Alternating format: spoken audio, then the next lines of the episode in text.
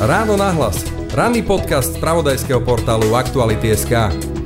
Priatelia, ste skvelí. Dnešný deň si do kalendára značím ako Deň oslavy lásky k Slovákom. Slovensko to nie je Bláha, Fico, Mazurek ani Chmelár. Slovensko ste vy. Status vojnového fotografa a dokumentaristu Juraja Mravca opäť sa vybral na Ukrajinu, tentoraz však do mesta, ktoré jasa slobodou, do Chersonu. Napriek tomu je mesto na pokraji humanitárnej katastrofy, zničené bez kúrenia či elektriny. Pomocou však budú aj spacáky a sviečky, ktoré zo Slovenska do oblasti doručí vojnový dokumentarista dokumentarista. Prečo to robí a je rozdiel dokumentovať slobodu od dokumentovania, čo jej predchádzalo, teda vojny, odpovie Juraj Mravec. Je streda, 16. november, počúvate podcast Ráno náhlas. Moje meno je Jaroslav Barborák. Ráno náhlas. Ranný podcast z pravodajského portálu Aktuality.sk. Som Martin Pribila a ako architekt ekodomov nerobím kompromisy. Nerobte ich ani vy a šetrite tam, kde to má zmysel. Začnite využívať elektrinu zo slnka. Nespotrebovanú elektrinu si uložíte do virtuálnej batérie od ZSE a využijete ju kedykoľvek chcete. Vodne aj v noci. Získajte virtuálnu batériu aj k vašej fotovoltike a šetrite ešte viac. zse.sk Počúvate podcast Ráno na hlas. Ešte raz teda Juraj Mravec, vojnový fotograf a dokumentarista. Som rád, že si opäť hosťom Rán na hlas. Ďakujem pekne, pekný deň.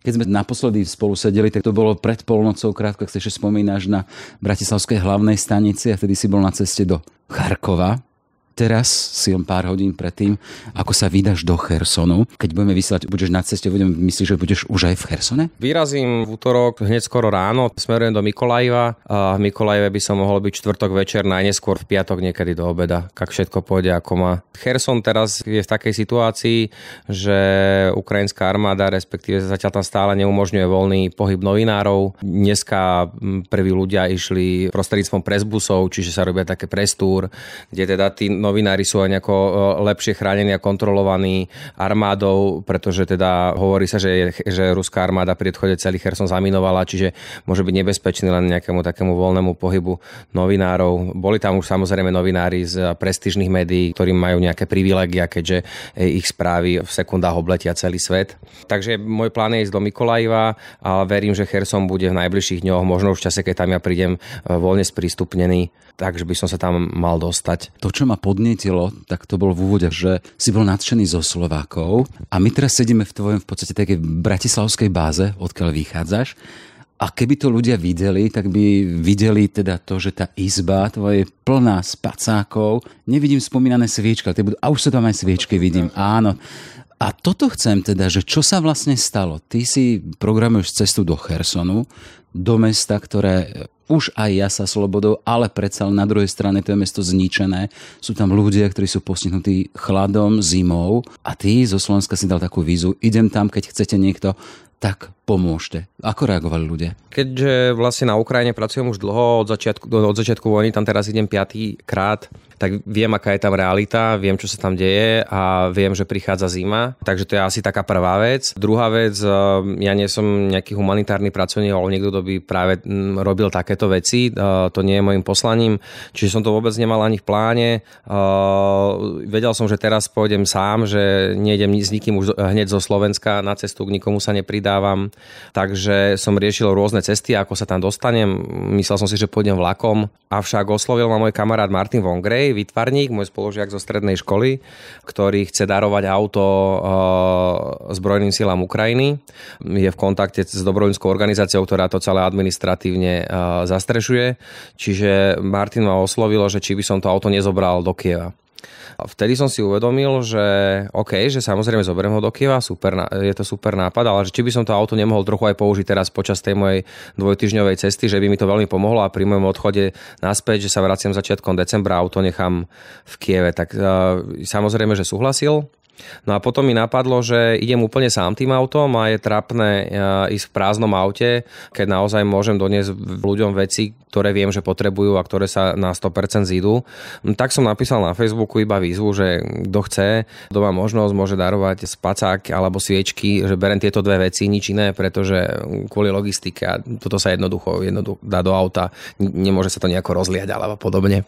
Ja skočím hneď k updateu tomuto, toho statusu a chcem sa spýtať, lebo ty povedal, že musím to predčasne ukončiť. Koľko hodín mala táto tvoja výzva?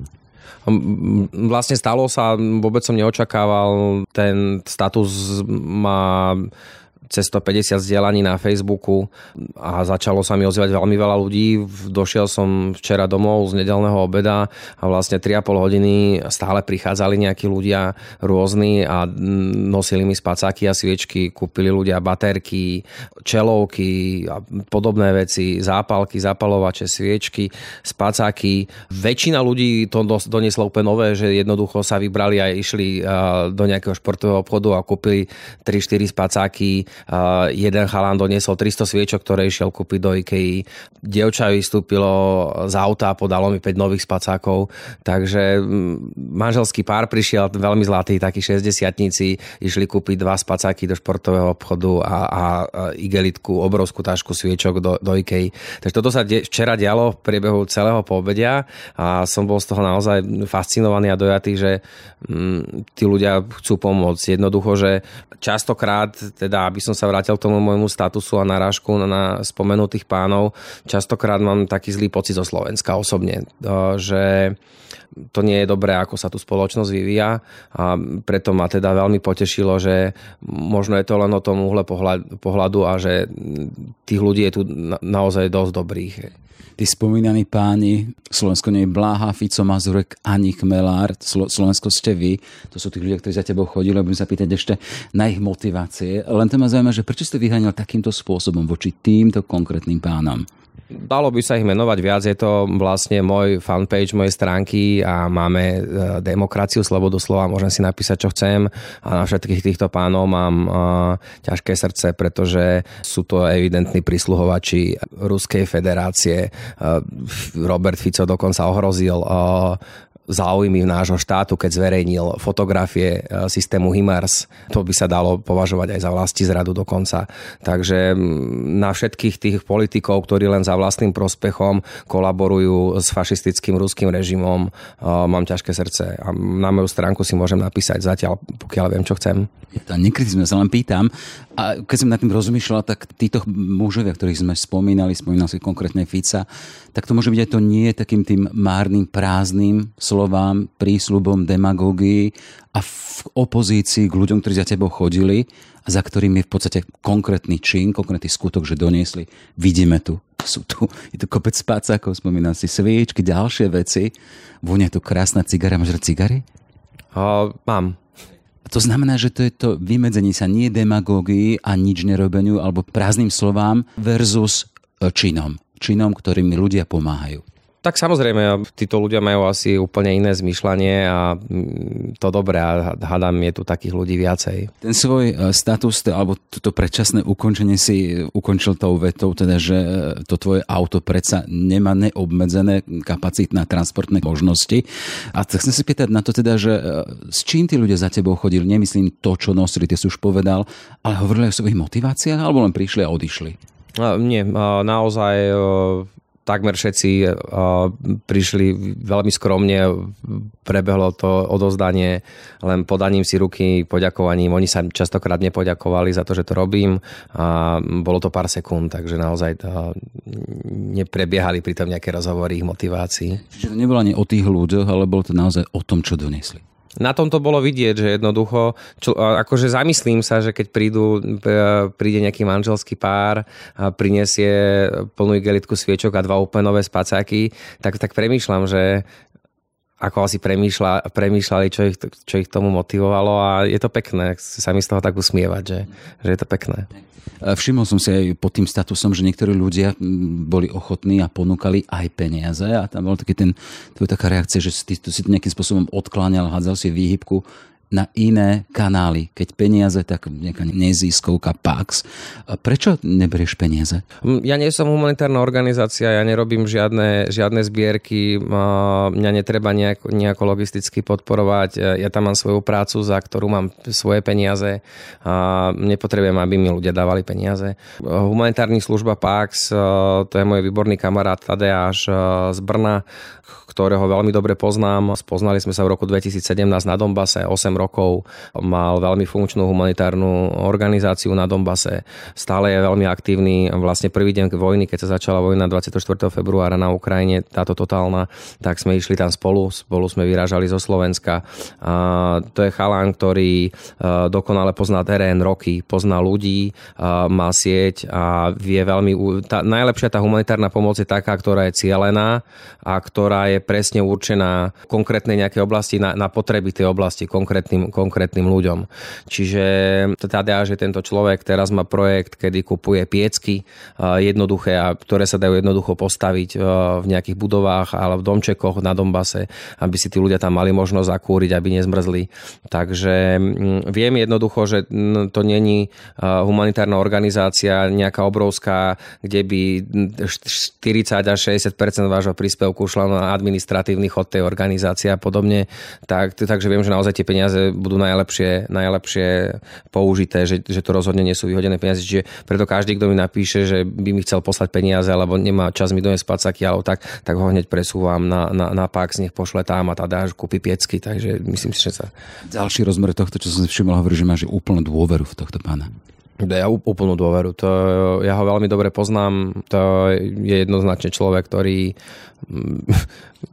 ne, absolútne neprichádza do úvahy, že by nejako spreneveril alebo niečo by s tými peniazmi urobil iné ako slúbil, že s nimi spraví to, to absolútne nepochybujem o tom, že to takto je. Čiže smeruješ, chystáš sa do Chersonu, od čtvrtka minulého týždňa sa tam s, to, s týmto mestom už spájajú aj také e, správy o postupnom oslobodzovaní spod ruskej okupácie. Vieme, že svet zaplavili aj tie zábery radosti, jasane, vítanie osloboditeľov ťahá ťa zachytiť nejakým spôsobom zdokumentovať práve tento moment, že ten prerod alebo príchod slobody? Vôbec som tam neplánovali, práve že som plánovali za Tadeášom na Donbass, kde teda stále plánujem, z Hersonu sa chcem presunúť ešte na Donbass na chvíľu, ale vlastne vyšlo to teraz tak, že ten Herson oslobodili, ja akurát vyrážam na cestu a Tadeáš aj tak príde na Donbass kúsok neskôr, takže ja môžem vyraziť skôr a tak tam pôjdem, lebo som zvedavý, čo sa, čo, čo sa tam, čo mi tam ľudia povedia, ako sa žilo pod tou ruskou okupáciou. Určite tam nájde veľa zaujímavých, možno aj príšerných vecí, človek sa bojí až domyslieť. Takže mi to príde také normálne. Takisto sa mi to hodí aj do dejovej linky, pretože vlastne úplne na začiatku operácie na Herson, na, zač- na prelome augusta a septembra som tam bol vlastne s kamarátmi z denníka N, s Mirkom Todom a s Tomášom Benedikovičom, keď sa tá operácia začala, čiže je tá kontinuita, čiže vlastne, a to bolo aj naposledy, keď som bol na Ukrajine, čiže na začiatku septembra som odchádzal z Ukrajiny, keď sa začala ofenzíva na Herson a teraz vlastne prichá, mám možnosť prísť do oslobodeného Hersonu, takže celé mi to zapadá a dúfam, že sa mi tam podarí dostať bez problémov, uh, nejako rozdistribujem na uh, pomoc, pravdepodobne tie veci odovzdám nejakej organizácii, ktorá už bude priamo pôsobiť v Chersone alebo v Mikolajive a pobudnem tam a keď sa dobre porobí materiál, tak ešte sa na pár dní potom odtiaľ presuniem na ten Donbass. Jasne. A chcem sa ešte stále vrátiť k tomu prechodu, tá tranzícia od, od bojov, od toho čosi okupovaného, teraz e, smerom k oslobodenému územiu a, a stále mám pred očami tie zábery e, z tých jasajúcich ľudí, zá, tie zástavy, vlajky ukrajinské. Čo to robilo s tebou, ak si to vydal? Vždy som veľmi šťastný, keď sa podarí Ukrajincom oslobodiť nové územia a držím im palce, aby si čím skôr oslobodili celú krajinu vrátane poloostrova Krym. Takže je množstvo emotívnych e, záberov teraz. Som rád a vzbudzuje to vo mňa aj ten záujem, že je to niečo nové a autentické, čo chcem ísť dokumentovať. Množstvo záberov, ktoré vzbudzujú emócie, je rozdiel medzi zachytávaním čohosi ťažkého, smutného, krutého, to, čo sa spája s vojnou a medzi tým, keď budeš zachytávať aj ľudí, ktorí majú radosť z toho, že sa čosi končí a čosi nové a slobodné začína? Ako to vnímaš? Je to fascinujúce, takže um, dúfam, že sa mi presne takéto niečo podarí, podarí zachytiť a určite Nevnímam ešte nejaký prílišný optimizmus, lebo čo sa stane s Hersonom je otázka, či ho Rusi nebudú masívne ostreľovať ako Mikolajiv. Bol som v lete v Mikolajive. Podľa mňa je to jedno z najostrelovanejších miest od začiatku vojny na Ukrajine. Mm, umierajú tam ľudia každý deň, nie je tam voda, elektrina. Čiže nebude to nejaký, že podľa mňa mimoriadne až taký pozitívny zážitok. Bude to práve že ťažké a naozaj ten optimizmus budem vidieť až keď Putin bude pred Medzinárodným súdom a v Rusku sa začnú nejaké demokratizačné procesy, vtedy bude koniec. A jednoducho, dovtedy sa to neskončí. Nahrávame v pondelok, krátko popoludní, pred chvíľkou aj v žurnále hlásili o tom teda, že Kherson navštívil ukrajinský prezident Zelenský mal tam vážne slova o tom teda, že vyzýva aj komunitu novinárov, aby si dávali veľký pozor v Chersone, lebo je to známe tým, teda, že je to zaminované, že tam je kopec e, či klasických mín, ale sú aj správy o tom, že v niektorých veľkých domoch sú aj míny, e, tie letecké, ktoré majú strašnú ničivú silu. V tejto súvislosti neobávaš sa, alebo akým spôsobom vnímaš, že ten rozmer, teda, že ten Cherson môže byť aj nebezpečný? Tak eh, v istom zmysle nebezpečenstvo sa začnete nachádzať v momente, ako sa ocitnete na území Ukrajiny, pretože, ako vieme, Rúsko sporadicky stále ostreluje Ukrajinu hypersonickými strelami, čiže to nebezpečenstvo nejaké zvýšené sa už v momente, keď prejdete tú hranicu. A priamo v tom meste, tak je to hypotetické nebezpečenstvo. Čiže nie, nie ste asi priamo pod obstrelom alebo na, na tej línii, že nelietajú okolo vás gulky. Čiže ten stres je, je, ten stres je oveľa nižší a nemyslím si, že ako ukrajinská armáda má situáciu, to čo som ja zatiaľ mal možnosť vidieť naozaj pod kontrolou na tej Ukrajine. Čiže nemyslím si, že tam umožňa teraz stovkám novinárov pobehovať, kde chcú, po dvoroch roh a tak, takže bude to tam určite za nejakých sprísnených pravidiel a ja rozhodne nemám záujem sa vlámavať do nejakých budov a, stúpať na granáty a na miny, takže patrí to k tej práci, také trošku to zvýšené ohrozenie, dobrovoľne som si to vybral, čiže hm, nejak sa nad tým nezamýšľam vôbec. Vec výberu, prečo si si vybral takéto povolanie? Spojené s takýmito e, nebezpečenstvami? Ťažko povedať, že jak som si ja vybral to povolanie, alebo jak si ma to nejako v živote našlo, že jak sa to celé stalo. Každopádne nejak som si na to zvykol robiť v takom prostredí so zvýšeným ohrozením. Ukrajina ma nesmierne zaujíma. Je to najväčšia historická udalosť v súčasnosti, čiže som rád, že som pri tom a že môžem od stadiaľ prinášať informácie, prípadne nejako pomôcť. Čiže pre mňa je to fascinujúca práca. Neviem si predstaviť, že som robil niečo iné. Mm, netvrdím, že teraz sa budem fokusovať stále iba na vojny. Veľa aspektov ľudského života ma fascinuje a sa mi páčia a príde mi zaujímavé o nich vymýšľať filmy, ale alebo robiť, robiť fotografie. Proste ten druh práce sa mi páči a samozrejme do toho koloritu toho, toho, toho sveta patrí aj tá vojna, no tak nejak, nejak sa stalo, že to robím.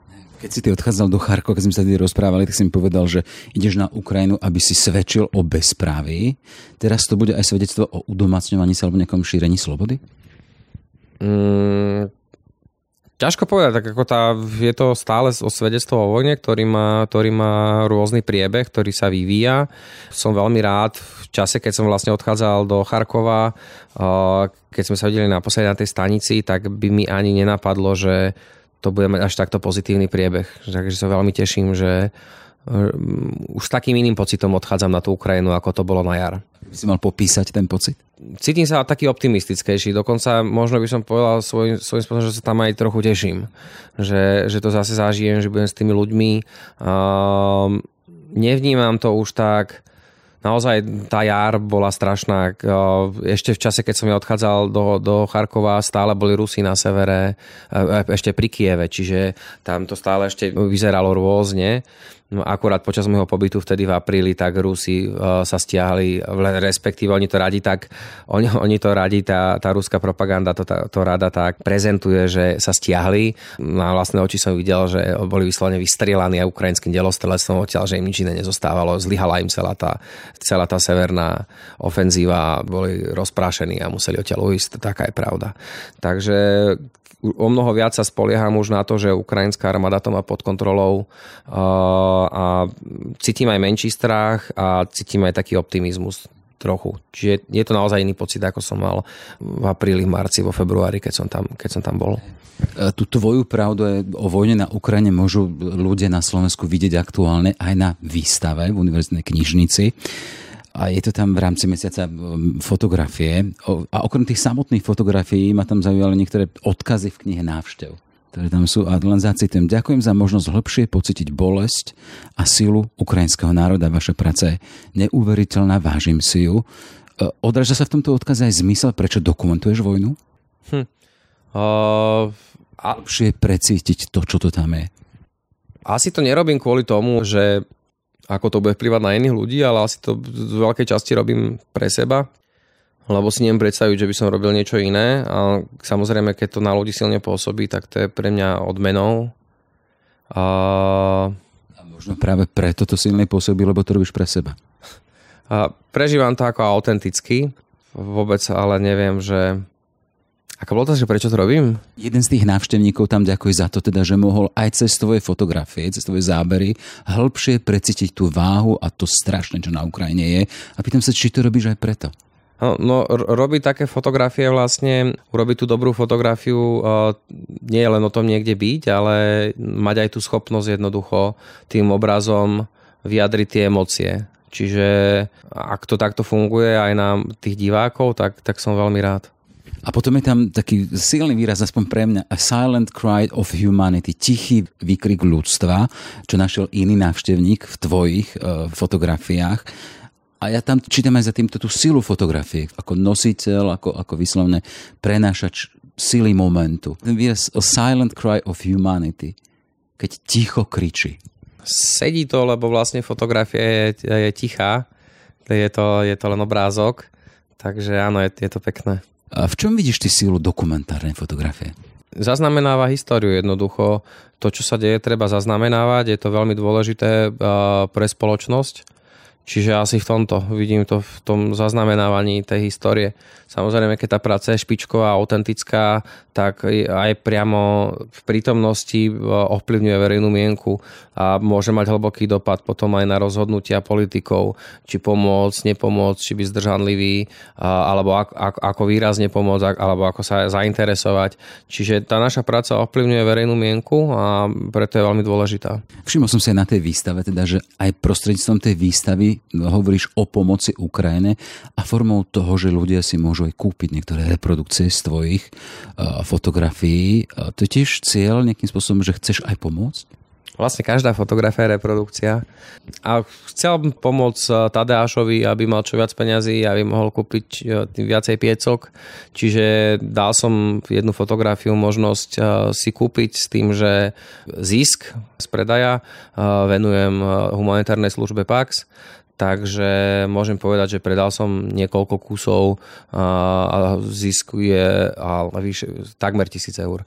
Takže keď sa to prepočíta na tie piecky, neviem teraz presne koľko stojí jedna, ale viem, že, viem, že keď sa takto kúpujú, nie sú drahé, takže už sa bavíme na, len na tom, že len na základe tohto kúpime niekoľko desiatok piecok pre ľudí na Donbase, aby si mohli zime zakúriť. A piecka ako symbol boja proti, proti zime a proti utrpeniu Ukrajincom, ale tá samotná fotografia toho sfunkčneného tanku. To je tank, ktorý ešte si pamätá možno druhú svetovú vojnu. A čo, čo je za tým, lebo si tam naznačil teda, že to je aj sila ukrajinského národa, teda, že oni to použili ešte aj v týchto bojoch. Ja som si to tak vysvetlil. Vlastne išli sme tesne po tom, čo ušla ruská armáda zo severu Ukrajiny, tak sme smerovali do mesta Trostanec a toto bol vlastne pamätník z druhej svetovej vojny, e, ktorých je na Ukrajine veľa, tie pamätníky sa starajú, sú čisté, sú tam kvety.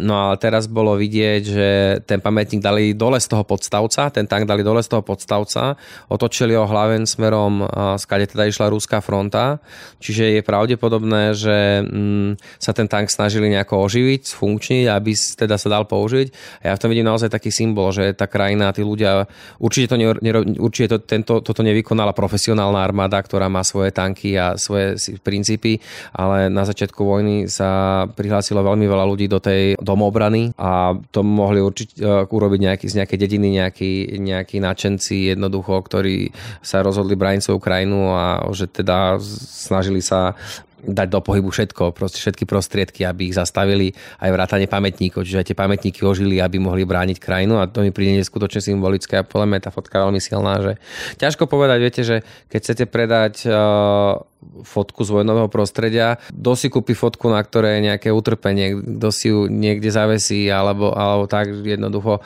To nie sú fotky, ktoré si ľudia kupujú a dávajú si ich na steny a ani si ich nekupujú firmy, aby si ich dávali e, do chodieb a do, e, do kancelárií, aby pôsobili na klientov. Čiže týmto smerom táto práca nie je veľmi predajná, avšak aj v tej vojnovej fotografii môžeme nájsť fotky, ktoré sú trochu iné a ktoré nesymbolizujú utrpenie, ale môžu symbolizovať, dajme tomu, odhodlanie, odvahu. A to som našiel v tejto fotografii a z tohto konkrétneho dôvodu som ju vybral, že prečo si myslím, že by si ju mohol hoď to závesiť doma. Ja som tam ešte našiel to teda, že, že ten ruský tank Ukrajinci postavili proti Rusom, už len symbolicky, že e, bol postavený voči tej ruskej línii. Tak asi skôr sovietský tank, že to, boli, to bol sovietský zväz, čiže možno ten tank mohol byť kľudne vyrobený na Ukrajine.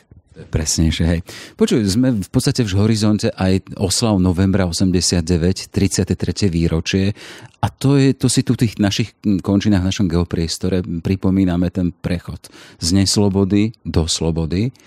A, a ten tvoj príbeh, a to teraz vydávaš sa do Chersonu, kde teraz oslavujú slobodu. Nezažívajú a nebudeš ty tam zažívať nejakým spôsobom, aspoň tak nejak v náznakoch november 89 na chersonský spôsob? Tak keď bolo november 89, tak som mal, tuším, ledva 3 roky, takže mám nejaké ľahké, myhotavé spomienky na túto. Nepýtam sa na tvoje spomienky, ale predsa len november 89 žije aj v tej uh, kolektívnej pamäti. Nejakú nostalgiu k tomu tam mať nebudem.